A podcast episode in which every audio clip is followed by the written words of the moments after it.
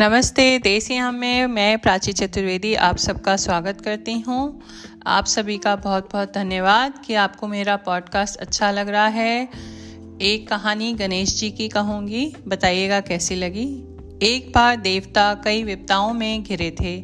तब वह मदद मांगने भगवान शिव जी के पास आए।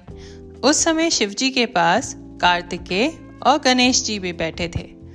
देवताओं की बात सुनकर शिवजी ने कार्तिकेय और गणेश जी से पूछा कि तुम में से कौन देवताओं के कष्टों का निवारण कर सकता है?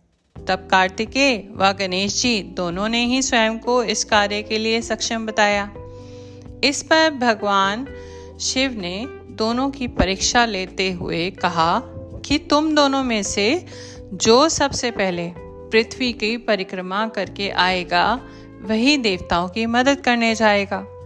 भगवान शिव के वचन सुनते ही कार्तिकेय अपने वाहन मोर पर बैठे और बैठकर पृथ्वी की परिक्रमा करने के लिए निकल गए।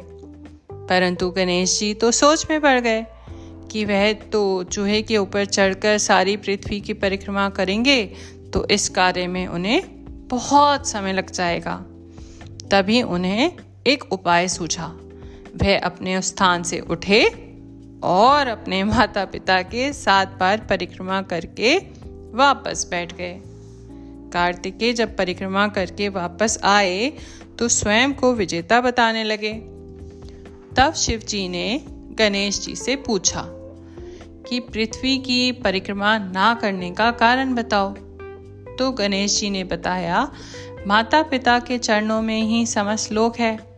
यह सुनकर भगवान शिव ने गणेश जी को देवताओं के संकट हरने के लिए भेज दिया। इस प्रकार देवताओं के संकट हरण में आशा करती हूँ आपको ये पॉडकास्ट पसंद आया होगा।